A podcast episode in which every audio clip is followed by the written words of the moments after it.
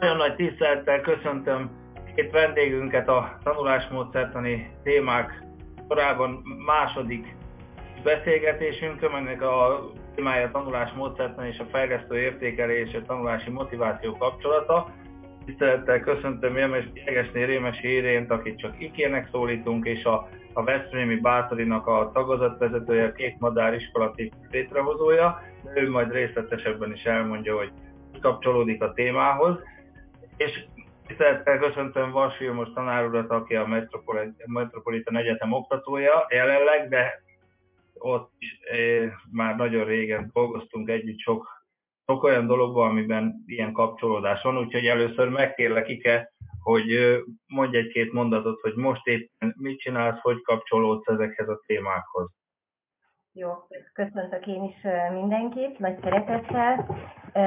Hát én a Bátor iskolában egy kékmadár fantom névre hallgató, ugye a kékmadár a boldogság madara, és ennek, ennél, ez alatt a név alatt egy személyközpontú pedagógiai programot vezetek, és hát ebben tanítok. Jelenleg éppen első osztályosokat, ez a program egyébként első négy osztályra kidolgozott program, és hát ebben kulcsfontosságú szerepe van a tanulás tanításának, a tanulásra való motiválásnak és az ehhez kapcsolódó személyre szabott fejlesztő értékelésnek. Tehát, hogyha ha egy konkrét pedagógiai programban gondolkodunk, akkor az nélkülözhetetlen, hogy végig gondoljuk az értékeinket, a feladatainkat, és természetesen ahhoz társítsuk azokat az eszközöket, amik mindezt alátámasztják, és ennek egyik nélkülözhetetlen is fontos eleme többek között a fejlesztő értékelés, ami motiválólag tudhatni a tanulás folyamatára is. Röviden most ennyi. Köszönjük szépen! És Vilmos, nálad az egyetemen hogy jelenik ez meg? Most egy nagyon jó kis előadást hallottunk tőled nemrég, amit a Facebookon is megosztott, pontosan a tanulási motivációval kapcsolatban. Abban is volt egy, egy ö, ügyes és gyakorlatias értékelési gondolat. Üdvözlök mindenkit! Jelenleg a Metropolitan Egyetemen magyar és angol nyelven projektalapú kurzusokat tartok a hallgatóknak, és amikor a projekt alapú tanulásról beszélünk, az gyönyörű szépen e, illusztrálja, és hát támogatja azt a háromszöget, amiről ma fogunk beszélni.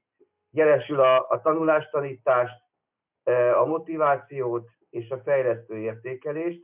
Úgyhogy szerintem ez a három, ez, e, ez szorosan összefügg, és én úgy gondolom, hogy az a jó, hogyha nem egy Bermuda háromszögről beszélünk, amiben eltűnik a gyerek, hanem pont fordítva, egy olyan háromszögről, ami az ő egész személyiségét támogatja, de erről majd a később biztos szó lesz. Akkor azzal folytatnánk, hogy előző beszélgető társunk Lénár Sándor tanár úr fölvetett staféta gondolatot, Na.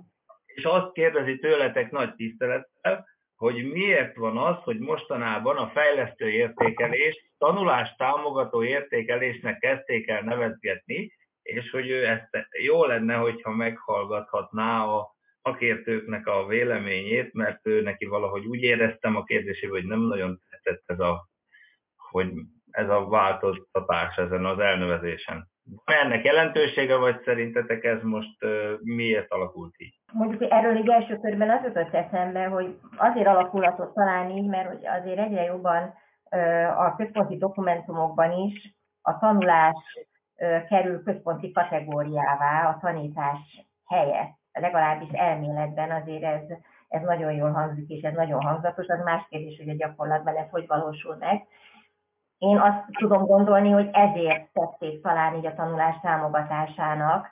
Én azért többet látok benne a fejlesztő értékelésben, mint a tanulás támogatás.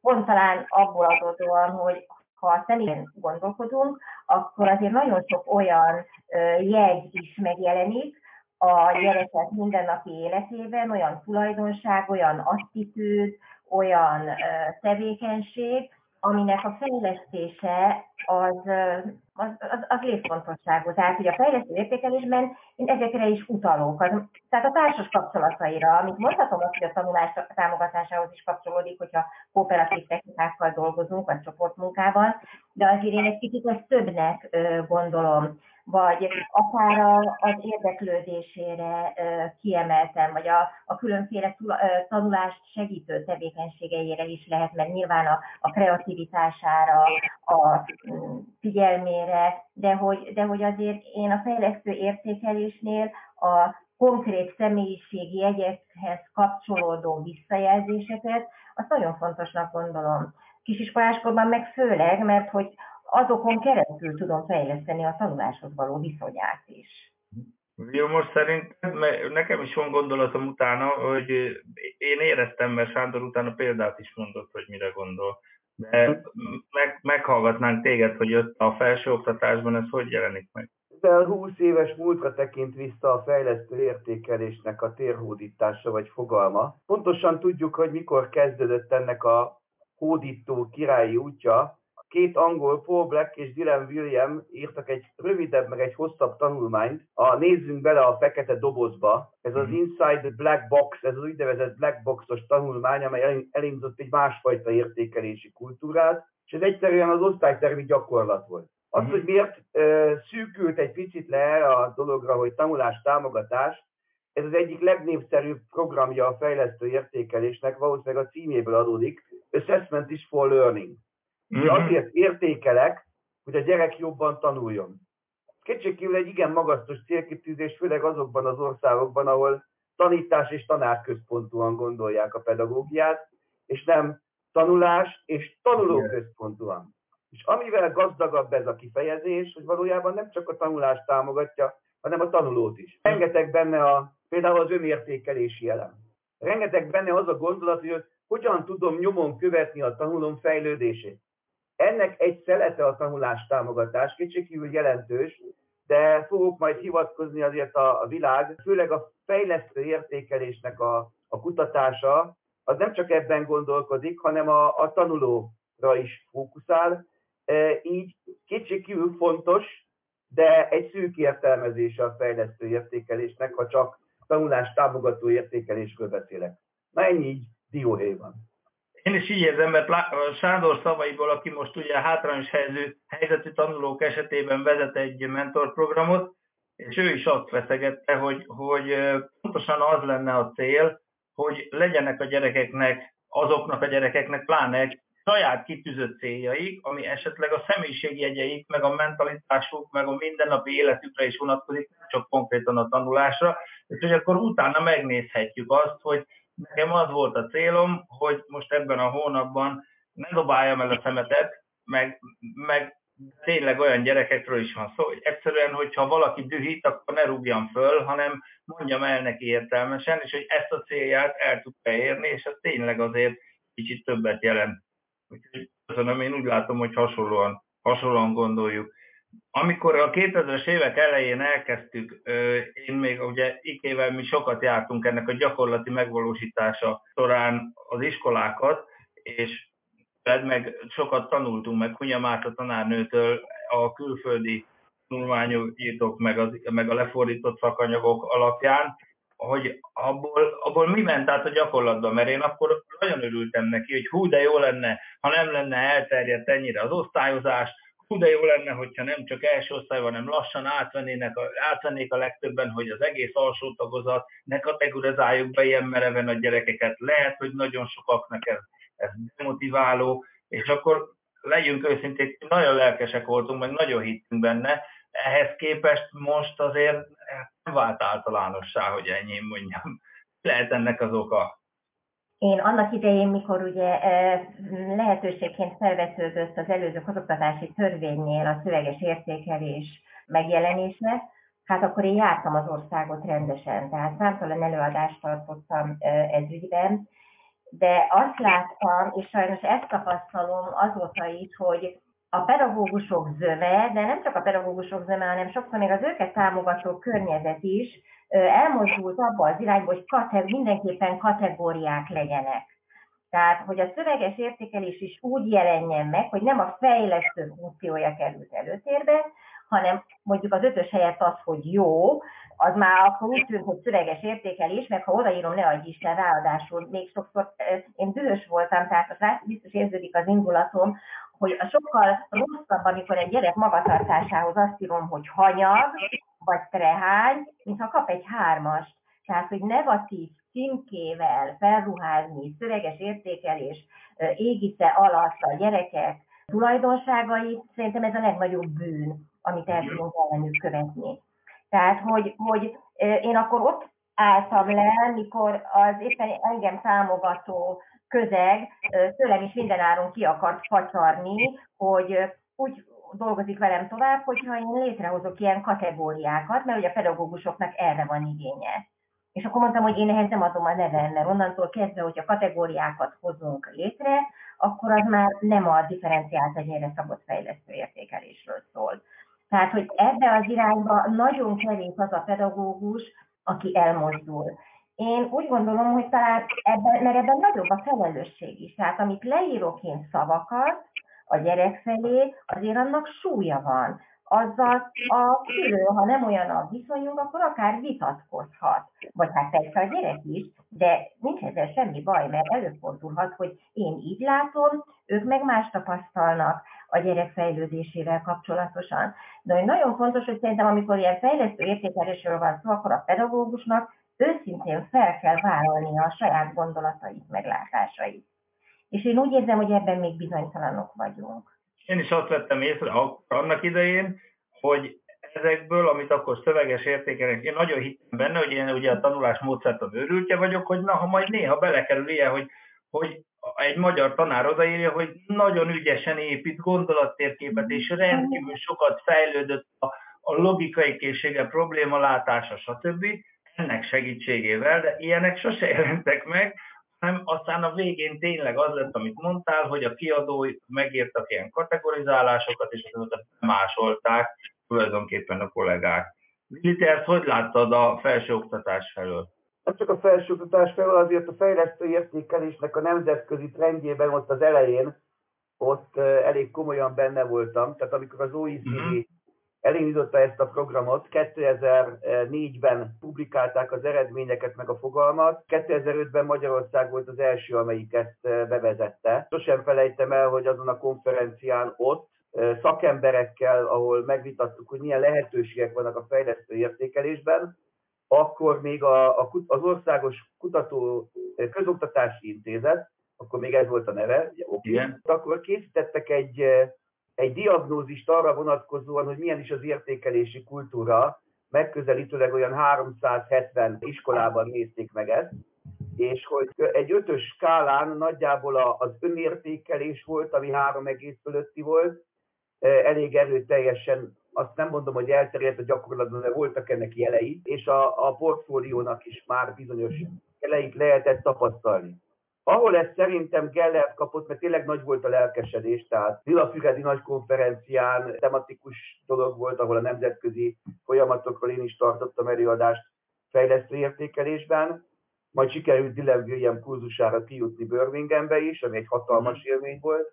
Szóval szerintem ott, ott kapott Gellert a történet, egyrészt, hogy, eh, hogy leegyszerűsítették oktatáspolitikai szinten a fejlesztő értékelést a szöveges értékelésre, ami egyértelműen nem, ezzel nem egyenlő.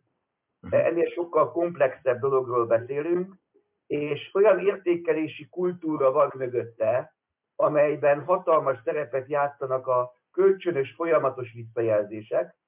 Ennek hihetetlen jelentős szerepe van tanár-diák, diák-diák, tanár-tanár szempontjából, szülőkről ne is beszéljünk, és valami olyan fajta bizalom van mögötte, ami úgy mondják angol is, hogy egy trust-based dolog van, hogy én egy ilyen bizalmi, értékelő, kulturális légkör kell ahhoz, hogy ez a fejlesztő értékelés működjön. Nagyon sok eleme van ennek, hogy ne pusztán mondjuk szöveges értékeléssel azonosítsuk, ne pusztán portfólió alapú oktatással azonosítsuk. Tehát mindig mennek ezek a szimplifikációk, vagy mint láttuk a korábbi kérdésben, hogy ne pusztán tanulás támogatással azonosítsuk, tehát, hogy egyszer jó lenne ilyen rendszer szinten végig gondolni, hogy ennek a fejlesztő értékelésnek mik a támogató környezetei, elemei, kutatásban, fejlesztésben, innovációban. Ez a fajta dolog ez nem valósult meg, tehát volt egy szép felfutása ott 2005 környékén ennek a dolognak, nagyon jól követhető íve volt, és az az érdekes, hogy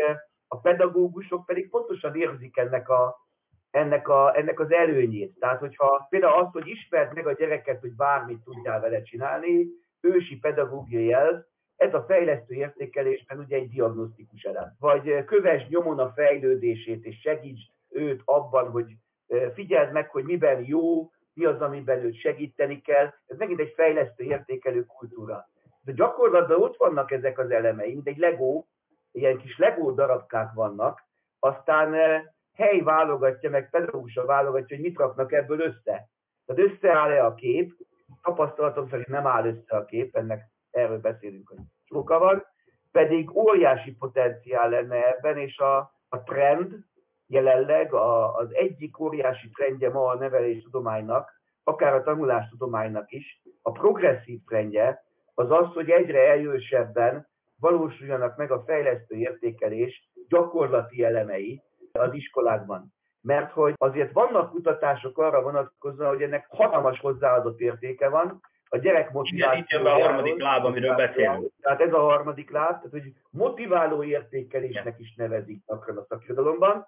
Hatalmas hozzáadott értéke van a tanári professzionalizmushoz, tehát akik ebben az értékelési kultúrában dolgoznak, tényekre alapozottan, bizonyítottan a tanári kompetenciák azok erősödtek, tehát profibb tanárok lettek, a gyerekek motiváltabbak lettek, és nem utolsó sorban pedig eh, szerintem ez legalább olyan fontos, hogy egész egyszerűen az iskola, az egészét nézzük, oda jó volt menni. Tehát a kellemes hely volt, ahol a tanulás egy élmény, ahol jól érzem magamat, és társaimmal együtt valami sikerekben gazdag dolgot. Most ettől azért elég messze kerültünk a dologtól szerintem.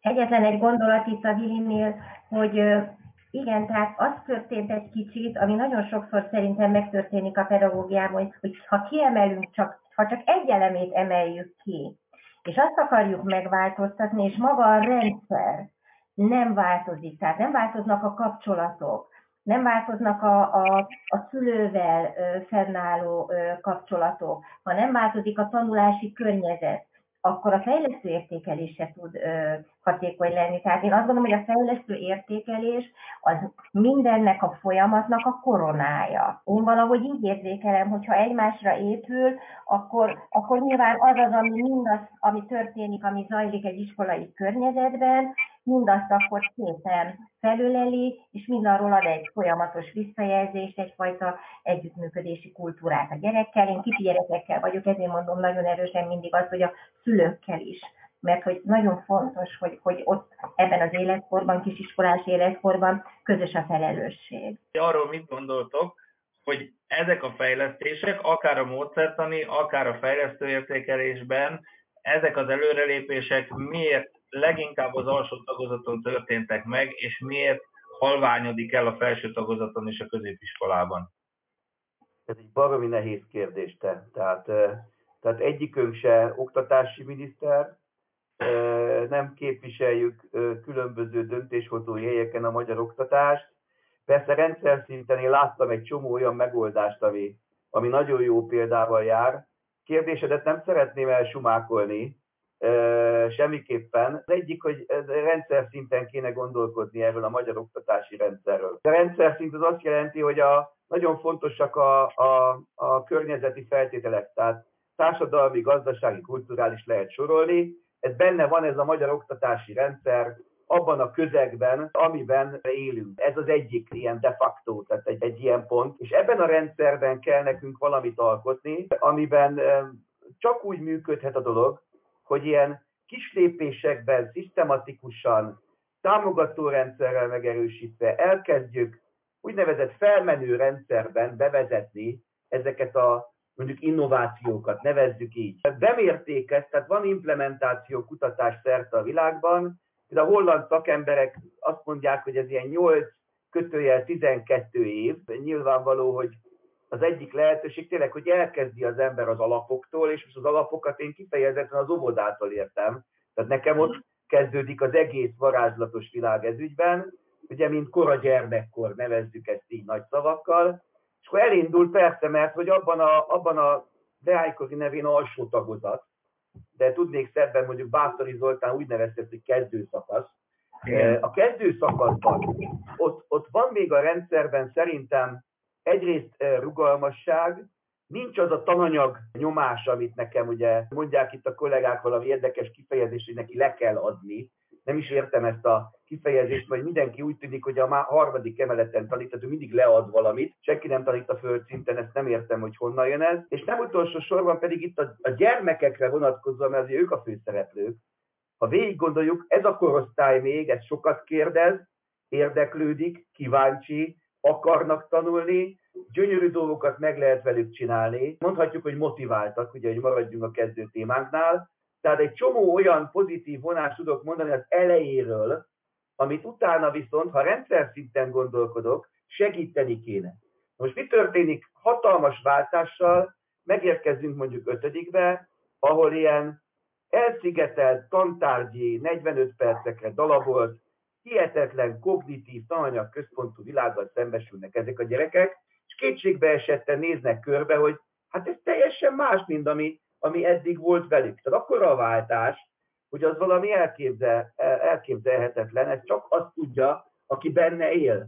Tehát erről még sose kérdezték meg a gyerekeket, és ne felejtsük el, hogy, hogy hamarosan jön ugye a serdülőkor. Na most a serdülőkornak olyan pszichológiája van, amit nem kell ecsetelni, és nem a pedagógiáról beszélek, és szerintem az, ami ott történik felső tagozatban, pláne a jelenlegi középiskolában, nekem középiskolás a fiam, a szembe megy minden gyermeki pszichológiai dologgal. És azért lyukadok ki itt a motivációnál, mert az alap az a Maslow. Az a Maslow piramis, elég közismert. Ha annak az alja nincsen rendben, a fiziológia, a biztonság, az érzelem, hogy a fenébe várom azt, hogy a tetején a megvalósítás, a kreativitás megvalósuljon. Figyele erre a magyar oktatási rendszer, ahogy megy fölfele szépen ott a képzési szakaszokban a gyerek, elég egyértelmű, rövid, velős válaszom van, nem. Uh-huh. Na ennyi. Így. Hát én meg szoktam kérdezni tovább kérdésen a kollégákat, hogy ugye tanítók lemennek a doviba, megnézik a gyerekeket, megismerkednek, hogy kik jönnek hozzájuk. Hogy aztán a felső tagozatban, amikor van ez a váltás, megkérdezzük-e tanítóni, mert pedig ott vagyunk egy, egy intézményben. Meg hogy hányszor ülnek össze az ötödik, hatodikban tanítók, hogy egy ilyen apróság, hogy egy nap mennyi feladatot adunk, hogy délután az teljesíthető még egy zeneóra, meg egy edzés mellett. Ez a bátoriban hogy van nálatok, igen? Hát, hogy hallgattam a Bilit, igen, nagyon így, így, így érzem én is, és egy kicsit ez mindig elszomorít, nem véletlenül nem tudtuk 30 éve kialakítani a felsős folytatását a kék programnak. Tehát, hogy ez, ez, ez nagyon nehéz, hogy a felső tagozaton én azért azt látom, hogy tisztelet a kivétel, de nagyon sok esetben, főleg a nagyiskolák esetében a nem team munka folyik a kollégák között. Tehát mindenki viszi a saját kis elszigetelt tantárgyát, tantárgyi témáját, tematikáját, tanóráját, és nagyon nehéz őket arra rábírni, hogy éppen ezért akár projektekben vagy közös munkákban gondolkodjanak. Mindenki maga akar megfelelni annak, ők ezt mindig ráadásul erre hivatkoznak, mert hogy ti még ott könnyen vagytok, de nekünk fel, ugye mindig fölfelé dolgozunk, a Vili mondja, hogy leadjuk a tananyagot, én meg azt mondom, hogy mindig föl akarjuk ráadásul vinni a dolgokat, hogy mert hogy a középiskolára kell nekem felkészíteni, hogy fog felvételizni, hogyha nem adom le kellőképpen én azt a tananyagot neki. Tehát, hogy hiába beszélünk mi itt már évek óta képességfejlesztésről, meg kompetenciafejlesztésről, azért az esetek zömében én még mindig azt látom, hogy az iskolákban ismeretátadás zajlik. Tehát, hogy, és amíg ez zajlik, addig, addig ebben nagyon nehéz fejlesztő értékeléssel gondolkodni, mert hogy nem is arra kíváncsi, hanem tényleg arra, hogy tudja azt az egyenletet, tudja azt a képletet, vissza tudja elmondani az évszámokat, és sorolhatnám mindazt a, a tárgyi tudást, ami, amit erősít, én is úgy érzem sajnos a felső tagozat és a középiskola.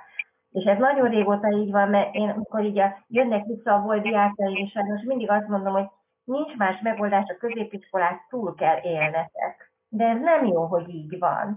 Tehát annyira sajnálom, de, de valahol mégis ezt látom, hogy agyon vannak nyomorítva a rengeteg tanulási ismeretanyaggal. Ja, és az egyetemistákon is, a, a, ő rajtuk hogy látszik, a középiskolai évek segítettek, vagy inkább kategorizáltak, hogy reagálnak? Módszertanilag gazdagabbak, vagy, vagy inkább csak kérdések merülnek fel a tanulással kapcsolatban? Mert ki kell őket mozdítani egy picit a komfortzónájukból, ez egy örök jó pedagógiai stratégia egyébként, mert hogy eh, ugye kényelmesen beülnek a, a, akár most már a laptopok mögé, és akkor természetesen azt várják, hogy az ember átadja a tudását. Mert hogy ebben szocializálódtak a középiskolában, hogy bement a tanár, és akkor legrosszabb esetben, ez azért elég sokszor előfordul, lediktálja az anyagot. Vagy most ilyen online módon, mit tudom, hogy PPT-re rámondja, vagy Igen. nem tudom. És szóval ugyanazt csinálják, mint a e, hagyományos oktatási módszerben, legfeljebb az online jelzőt megkapja. De most e, egy ilyen ebbe szocializálódott hallgató az először is azt várja, hogy majd ő mindent leír, aztán majd valaki visszakérdezi ezt a vizsgán, lehetőleg ezt be tudja biflázni, kritikusan gondolkodni, kreatívan gondolkodni, problémát megoldani, kommunikálni, kérdést feltenni nem kell. Na ebből a kis komfort állapotból kell kimozdítani. Mondok erre egy elég konkrét példát, van nekem egy arszpoétikám, azt fölvetítek nekik egy háromszöget, azt úgy szerénytelenség nélkül elneveztem magamról vas háromszögnek, hogy én miért, miért jövök ide hozzátok. Mm. A borzasztó egyszerű azért, hogy együtt tanuljunk, közösen gondolkodjunk, és néha még kreatívak is legyünk. Ez az én háromszögem, és akkor először olyan csodálkozva hallgatják, hogy mit akar ez az ember itt, hogy együtt fogunk tanulni, közösen fogunk gondolkodni néha még kreatívak is leszünk. Hát a középiskola az nem így működött. A, a frusztrációjuk fokozódik, amikor azt mondom nekik, hogy és ti miért jöttetek ide? Hát visszakérdez az ember. És képzeld el, legutóbb az egyik legváltabb hallgatóm azt mondta, hogy ő három kreditért jött. Ugye őszinte hallgató Igen. volt, hát három kredit, három kredit. Ugye üzleti szempontok mindig érvényesülnek ebben a történetben. Na nem szabad őket nyugton hagyni, mert az én mottom az az, hogy egy minimális frusztráció kell ahhoz, hogy mi együtt tanuljunk, közösen gondolkodjunk, és kreatívak legyünk. És azt mhm. mondtam neki, hogy te egy ősember vagy. Én miért vagyok én ősember tanárnő? Na, azért vagy ősember, mert halászol, vadászol, gyűjtöget. Leginkább kreditet. De mondom, hogyha itt projekt alapon dolgozunk, kreativitás ott van a kurzusban, akkor mit vártok? Megtörtént az, amit én úgy hívok, hogy MPP, ez a magasztos pedagógiai pillanat, ilyen copyright by was, de a magasztos pedagógiai pillanat, hogy elkezdtünk együtt gondolkodni. Ez az, ami, ez az, amit a felsőoktatásban egy négy órás projektkurzuson meg tudok csinálni. Mert ott úgy megismerem őket, meg úgy dolgozunk együtt, még online is, tehát azért be tudom őket rakni breakout roomsokba, tudunk bármilyen interaktivitást csinálni még online is, át még osztályteremben, ami azért döntő, mert hogy egy, egész életen át tartó tanulás van. Én úgy tudom. Még mindig. Lehet, hogy nem ez van, de akkor valaki mondja, sőt, hogy sőt, nem ez sokkal van. Inkább, sokkal inkább. Érted? Na most, ha egész életen át tartott tanulás, akkor még gondoljuk úgy, hogy 18 éves korig nekünk mindent meg kell neki tanítani. Igen. Ez, ezt nem értem. Tehát pont azt kéne, hogy fölkeltsük a kíváncsiságát, hogy, hogy ő éhes legyen arra, hogy, hogy ő tanuljon új dolgokat. Most ehhez képest nevezhetjük ezt motivációnak, vagy belső motivációnak, vagy én hatékonyságnak, hogy még mélyebbre ássak mert ugye ezt mérik is az én hatékonyságot. Erre a magyar diákok 18 éves korban egy jelentős része azt mondja, hogy hagyjuk őket békén. Most akkor beszélünk egész életen átadó tanulásról. És mondok még egyet nagyon gyorsan, hogy, eh, hogy van még egy olyan, hogy, eh, hogy van ez a formális tanulás, meg van az informális tanulás. Mm. Ugye sok, sokan azt hiszik, hogy minden az osztályteremben dől el. Minden. Ha én nem tanítom meg az ebi halakat, nem tanítom meg mondjuk Adi Endre összes költeményét csoportosítva a kiadás évszámával együtt, nem ez lenne az izgalmas ebben a dologban, egyáltalán nem ez lenne, ez nagy tévedés, mert hogy ma már a 21. században a nagy dolgok, ez ugyanúgy tanulás, az informális, a tacit tudás szintjén dőlnek el. Ezt tudom, ez szomorú hír a pedagógusoknak, akik pedig azt hiszik, hogy a szívüket, lelküket kiteszik az osztályteremben, és úristen, mi lesz, hogyha én valamit nem tanítok meg. Semmi. Üzenem nekik, hogy semmi nagy baj nem lesz. Meg kéne tanítani a gyerekeket gondolkodni, kommunikálni, kreatívan gondolkodni, megújulni. Tehát ezek a dolgok a fontosak, e, én úgy gondolom, és ezzel tudjuk őket segíteni abban, hogy megállják a helyüket a 21. században. Na ez a válaszom a kérdésedre. Mhm. Egyébként a kollégák meg azt mondják, hogy az a követelmény, ami rájuk zúdul, ez ezzel szembe megy. Hát, hogy ők érzik ezt, meg ők is így gondolják, aztán amit Ike mondott, hogy a általános iskolai tanár az azt mondja, hogy a kimeneti mérés, a középiskolai felvétel, nekem meg középiskolai tanár meg azt mondja, hogy a központi érettségi, az emelt szintű érettségű követelményrendszer, meg a tanterv, stb. És hogy akkor ráadásul itt vannak a 30 x fős osztálylétszámok, és hogy ez mindez gátja annak, amiről te most beszéltél, meg amit én is érzek. Mondok neked egy példát, amikor kezdő tanár voltam 1982-ben, aki zöldfülű vasvili, az kapott egy szakfelügyelői, tanfelügyelői látogatást. És azt mondta nekem a tanfelügyelő, hogy az hogy van az, hogy a tanmenetembe be van írva, hogy a 25. órában nekem Brodarics Istvánból a Mohács csatát kéne tanítanom, én még nem tartok ott. Hát én elég vagány, bátor kezdő tanár voltam, mert ránéztem és közöltem, hogy én nem, nem tanmenetet tanítok, hanem gyereket. És az volt a szép az egész, hogy elment az igazgatómhoz, és azt mondta, hogy vas kollega, hát azt mondja, hogy ő nem tanmenetet tanít, hanem gyereket. Az igazgatóm is bátor volt és jó fej volt, mert azt mondta, hogy vas kollégának igaza van. Nem lett semmi bajom belőle az ég egy világon, és ezt nem azt mondom, hogy tehát igazad van abban, hogy az egész tartalmi szabályozás rendszere ellene megy annak, amit én beszélek. De nem csak én beszélek erről, hát el kell olvasni cikkeket, tanulmányokat, kutatásokat, a világ pedagógiája abba az irányba megy.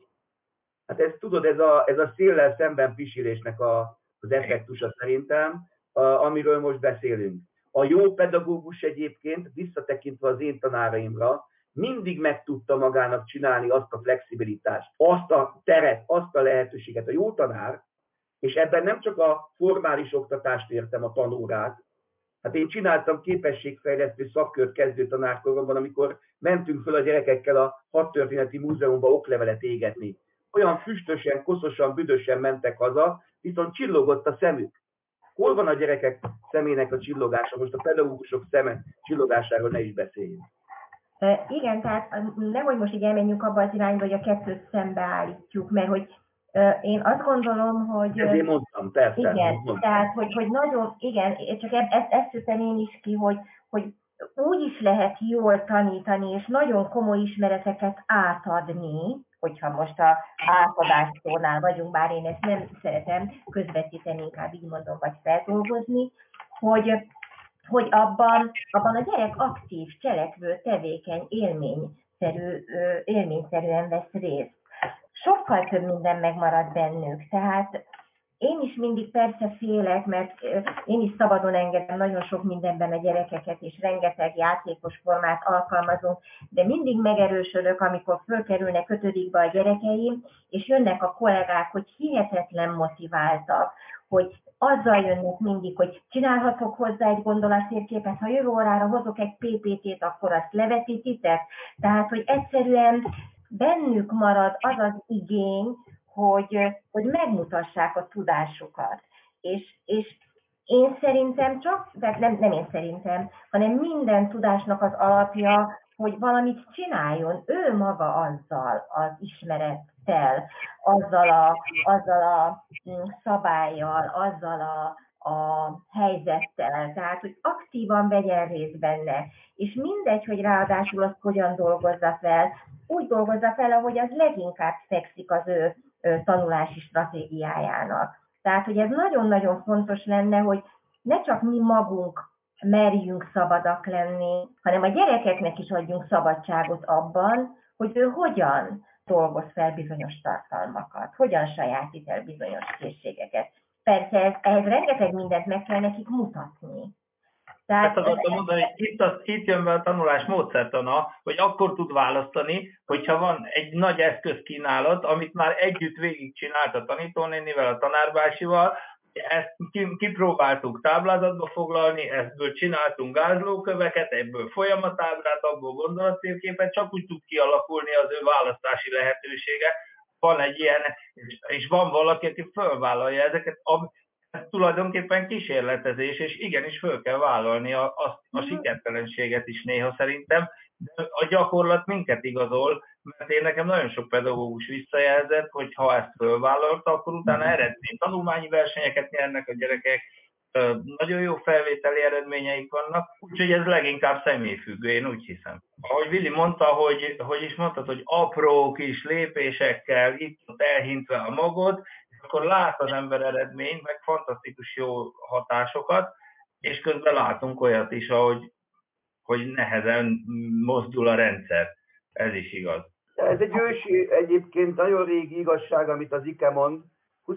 század elején egy amerikai, ez szerintem az egyik legnagyobb oktatáskutató, John Dewey mondta azt, hogy learning by doing.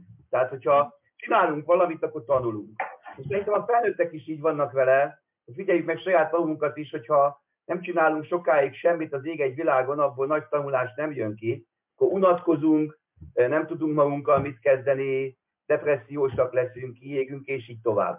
És azért mondom ezeket a szörnyű példákat, mert ma elég egyértelmű, tehát hogy amikor 1957-ben ez most ilyen aktuális kifejezés lesz, a Sputnikot föllőtték az oroszok, akkor ugye a, a Sputnik sok az eléggé sokkolta a, a, az amerikaiakat főleg, és be, belefektettek a kognitív tudományok kutatásába, a kreativitásba, és elindult egy kognitív forradalom. És nagyon sokan mondják azt, hogy az utóbbi húsz év az már affektív forradalom. Mhm. Tehát az affektív forradalomban, a tanulásban minden pedagógus azt igazolja vissza, hogy az érzelmi, akarati tényezőknek óriási szerepe van abban, hogy a gyerek az egyáltalán hogyan működik abban az iskolában. Most szándékosan nem csak tanulást mondok, mert az egy szocializáció.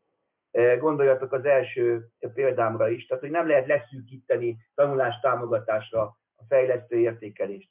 Tehát ebben a csinálásban, hogy csináljon valamit a, a, a gyerek, különösen ebben az online térben, valami elképesztően számít az, hogy hogy fogom meg, e, mennyi, milyen akarattal dolgozunk, e, hogy vannak ezek az érzelmek. Mondjuk volt olyan, olyan tengeren túli konferencia, képzeljétek el, ahol ahol bebizonyították nekem egy három éves kutatás után, ha a gyerek szereti a pedagógus, szívesebben tanulja a tantárgyát. Mondom, még kell ezt három évig kutatni? Igen. Mondom, hogy igen, jó pedagógus tudja. Ez egyértelmű. Tehát, hogyha abban a pillanatban, hogy megvan ez az érzelmi töltet, ez a flow, meg, meg, meg siker, meg átéljük, ez legalább annyira tölti a pedagógust. Mindenki arról számol be, hogy ő is elkezdi élvezni ezt az egészet. Nem hiszem, hogy úgy tanítanának a pedagógusok, hogy egyik kezükben a, az oktatási törvényben, a másik kezükben a nemzeti alaptanterv, mert hogy akkor mikor figyelnek a gyerekre. Egy jó tanárban van ilyen szeizmográf. Tehát, hogy a született pedagógusok is állandóan figyelnek ezekre a rezgésekre. Na most ezekből a rezgésekből nagyon jó dolgok születnek. Akkor csinálunk, szándékosan mondom, hogy csinálunk. Tehát nem csináltok, hanem csinálunk. Én rengeteg minden. Ha figyeljetek, az annyi érzelmi sztorim van, tehát például amikor összehívtam a bandát, én napköziben kezdtem. A világ legjobb dolga volt, mert megismertem a gyereket. Hozzám jöttek a tanítók, hogy mondjak már dolgokat ezekről a srácokról. Sosem felejtem el, egy ilyen templom volt a suli mellett, nagyon közel, összehívtam a bandát, és délután imádtunk focizni. És mondtam nekik, egy szabály van, nehogy nagyot rúgjatok a labdába, mert akkor betörik az ablaküveg. Szerintetek ki volt az első, aki nagyot rúgott a labdába? Majdnem az ablaküveg tört bele, ez én voltam. Döbbenten néztek a Vili bácsira, rezenésre az, azt kell mondani, hogy na így ne csináljátok, figyeljetek. Most ezek a dolgok, ezek, ezeket úgy hívja Gyuri, hogy attitűdök. Uh-huh. Ezekkel az attitűdökkel kell valamit kezdeni a 21. században. Ha csak a kognícióra figyelsz, a megismerésre, zsákutca, teljes csőd. Ez egyértelmű. Igazából visszatérő az értékelésre, akkor tudunk csak pozitív visszajelzést adni, hogyha csináltunk valamit ha pusztán a memorizálásra, arra nem tudunk. Tehát, hogyha valamit alkotott a gyerek a maga kezével, a saját ötletéből létrehozott, akkor, akkor már arra is tudunk pozitív visszajelzést adni, hogyha az éppen elméletileg nem a leghelyesebb, mert mégiscsak megalkotta a saját gondolatát, és ehhez viszont mindenképpen tényleg az a csinálás kategóriájában. Most és ez megint csak ott van, amit mondtál az elején, hogy akkor viszont sokszor nem csak a gyereknek kell áttörni a komfortzónáját, hanem a pedagógusnak is, mert hát, abban, abban szocializálódtunk, hogy bemegyünk, elmondjuk, mert már én már 36-szor mondom el a földrajzi felfedezéseket, akár minden, bármikor tudok róla előadást tartani, nyilván, de nem biztos, hogy a, a gyereknek is az élmény. Három szó jutott eszembe, hogy itt közben a vizit is hallgattam, meg itt benneteket, hogy így az attitűd kapcsán, hogy az mindig nagyon jó érzés amikor a gyerekek visszajönnek, és akkor ők már poénkodnak ugyan, de nagyon mélyen beléjük ül, hogy számtalanszor elhangzik ez a dolog a szánkból, hogy meg tudod csinálni, rajtad múlik, és hogy ő, ő nekik ez egy ilyen szlogenként jelenik meg a mindennapjaikban, de olyan mélyen beépül tudat alatt a gondolkodásukban, hogy hál' Isten tényleg elhiszik, hogy nincs az a helyzet, amit együttesen nem tudunk megoldani. És jópofák voltak, most ugye mondtam, hogy ötödikesek, és mindig ez a visszajelzés nekem, mikor így, le, így visszatérnek, és mindig kiteszünk a táblára az ilyen ő gondolataikat, hogy minden rajtad múlik, együttműködünk, stb. És jöttek le, hogy, hogy Ikeréni, megvannak még azok a lapocskák, mert szeretnénk kitenni a mostani termünkbe. Ez megint az, az attitűd, tehát, hogy igen, abban segíti őket, hogy a hozzáállásuk másmilyen legyen, hogy akarják. És én, én is ezt gondolom, hogy ez a legfontosabb, hogy akarjon tanulni, hogy örömét lelje abban, hogy együtt dolgoznak, együtt gondolkodnak, új dolgokkal ismerkednek meg. Persze van ebbe igazságos dolog is, mert akkor mondjuk, hogy persze rajtad múlik, de, de azt is tudja kezelni, az is lehet, mindig annak van nagy értéke, hogyha abba energiát fektettünk, és abból valami jó sül. A végén csak abból van igazán sikerélmény, amiben ő igazán energiát fektetünk, és a sikerélmény motivál igazán a gyerekeket különösen. Gyertek, az elején egy háromszöggel kezdtem, na hogy a vége fele így terveztem egy másik háromszöget. Igen. Aztán volt közben a vas háromszög, azért ne felejtsétek el egyébként, az maradandó eleve lesz a interjúnak. De ugye maga a beszélgetésünk úgy indult, hogy tanulás, motiváció, fejlesztő értékelés. Most a motiváción belül van egy zseniális magatartástudományi kutató, én őt tanítom a projektkurzusomon, mert hogy mindenek az alapja a belső motiváció, ő Dan Pink egyébként, sok hallgató megjegyzi a nevét a Pinket, mert összekeverik az énekesnővel, ez elég könnyű a történet, és a, ugye azt mondja a Pink ebben, hogy a belső motivációban van egy háromszög, egy, egy három pillér van. Most kapaszkodjatok meg, az első a professzionalizmus, hogy én még jobb szeretnék lenni. Ez egy elég nyughatatlan állapot, hogy nem vagyok megelégedve azzal, amit csinálok, lehet ezt még jobban is csinálni. Oké, okay. ezt megértik a hallgatók, akkor innentől kezdve elkezdünk tényleg eh, projektezni. A második dolog az autonómia. Tehát, te vagy felelős azért, amit csinálsz. Te döntesz bizonyos helyzetekben. Nem én fogom neked megmondani eh, azokat a dolgokat, amiket vársz, hogy adjam át. A fenéket keresd meg, kutasd föl, és segítek ebben. Volt a, a professzionalizmus, volt az autonomia, a harmadik egy izgalmas dolog, ez a céltudatosság. Ez a purpose, ahogy mondja a Pink, hogy, hogy tudod-e azt, hogy, hogy te miért csinálod, amit csinálsz? Hogy látod magadat? Nem kell az óvodásoknál feszegetni ezt a céltudatosságot, mert ugye nekik a játék az életelemük, egyébként a egész emberiség életeleme a játék, mert 99 éves korig játszhatnánk elvileg még a, az iskolában is, még felső tagozaton is, de ez a céltudatos professzionalizálódó, autonóm döntésekre képes dolog, mint belső motiváció, na ebben kéne őket erősíteni. Ezt így a végére tartogattam ezt a, ezt a háromszöget, így fölrajzoltam. vagyunk. Elkezdjük őket erősíteni ebben. Én azt gondolom, én a tanulnió tanfolyamokon nagyon tudatosan a egészen konkrét módszereket tanítunk a különböző tanulási helyzetekre, és meg is oldják, de igazán tartósá akkor válik, hogyha ebben a tanfolyamon kívül is van támogatás, szülői, Persze. meg kollégák is. És akkor kapok pozitív visszajelzéseket évek után is, hogyha ezt a támogatást észreveszem, hogy ez társult hozzá. Fejezzük be azzal, hogy mit gondoltatok arról, vagy gondoltatok-e közben valami jó ötletet, hogy a tanulás módszertan és az idegen nyelv oktatás, mert most nagyon sok olyan példát felhozott, amiben külföldi szakirodalomból, meg gyakorlatból vehetünk át nagyon jó ötleteket, és nagyon jókat tanulhatunk, és ezért komoly szerepe van az idegen nyelv oktatásnak abban is, hogy előrelépjünk. És mit kérdeznétek Wagner Anikát, Anikótól és, és Feketéni Kovács Zsuzsitól, akik a következő ilyen beszélgetésnek résztvevői lesznek? Én az biztos, hogy azt kérdezném, amit az egyik jeles angol nyelvű tanulmány feszegetett, most kapaszkodjatok meg, hogyha nagyon korai gyermekkortól kétnyelvűen dolgozik a gyerek az iskolában, magyarán egy csomó mindent nem csak idegen nyelven, idegen nyelvórán tanul idegen nyelven, hanem megteremtik neki a nyelvi környezetet, akkor most kapaszkodjatok meg, azt állítja a tanulmány, hogy a kognitív gondolkodási műveletei is fejlődnek. Tehát, hogy jobb, jobb, jobb ezeken a területeken, hogy kritikai gondolkodás, kreatív gondol, információfeldolgozás, megértési folyamatok, és így tovább. Tehát összefüggés van a, a szélesebb kétnyelvűség az iskolában, egy csomó mindent mondjuk angolul tanul, és a gondolkodási műveletek között, hogy erről nekik mi a véleményük. Én ezt kérdezném meg. Ike, jó lesz az a kérdés, hogy hozzátennél valamit? Nem, szerintem ez, ez jó. Hát nyilván van egy átfordítás mindig a gyerek fejében, ami eleve kell, hogy ez növelje az ő kreativitását, meg az ő, képességeit. Nekem mindig az a gondom az idegen nyelv tanulással még mindig, hogy nem élő idegen nyelvet tanítunk. Tisztelet a kivétel, de hogy, hogy még mindig a nyelvtan, tankönyvi szövegek, használat. harmadik változata. Mondja, Adi? Függőbeszéd harmadik változata. Igen, tehát, hogy... Anyway, it doesn't matter with the communication situation.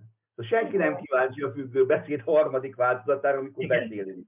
Igen, igen. érted? Igen.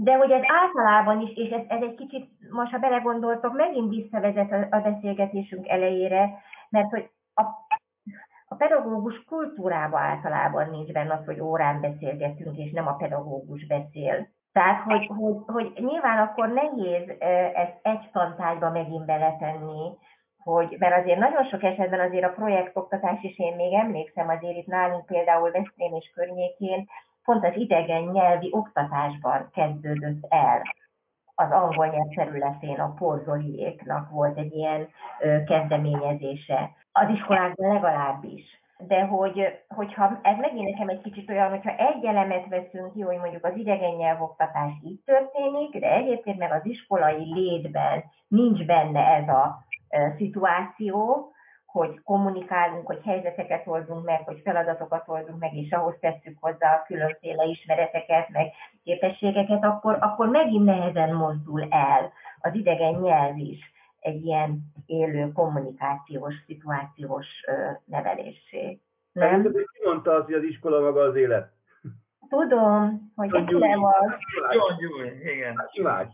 Persze. Na de érted, Billy, annak kéne lenni, akkor lehetne, tehát, hogy megint így vagyok, hogy most az idegen nyelvet, ha próbáljuk tényleg a szituációkhoz kötni, akkor az oké, okay, na de, na de az egésznek ehhez kellene elmozdulni. A projektnek pont ez a lényege, nem? Hogy, minden, hát hogy modellálja a mindennapok feladatait, a gyerekek életében legyen olyan, mintha mi felnőttek lennénk, alkossunk valamit, kerüljünk szembe olyan problémákkal, továbbképzéseken mondjuk pont azt szoktam mondani, hogy, hogy nincs az a tantárgyi téma, amiben pontosan az idegen nyelvet, meg az informatikát bele ne lehetne venni, és azért ebben elég nyitottak a kollégák, amikor odaülnek, és rendkívül jó projektterveket megvalósítanak, aztán a mindennapokban az, az aztán bemegy a gyakorlatba, ez a fő kérdés.